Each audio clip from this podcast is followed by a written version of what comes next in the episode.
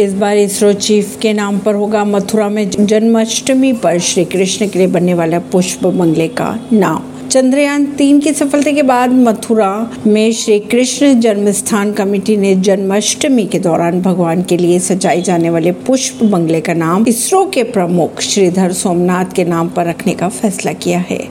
साथ ही भगवान श्री कृष्ण को पहनाई जाने वाली पोशाक का नाम प्रज्ञान रोवर के नाम पर प्रज्ञान प्रभास भी रखा जाएगा। परवीन सिंह, नई दिल्ली से।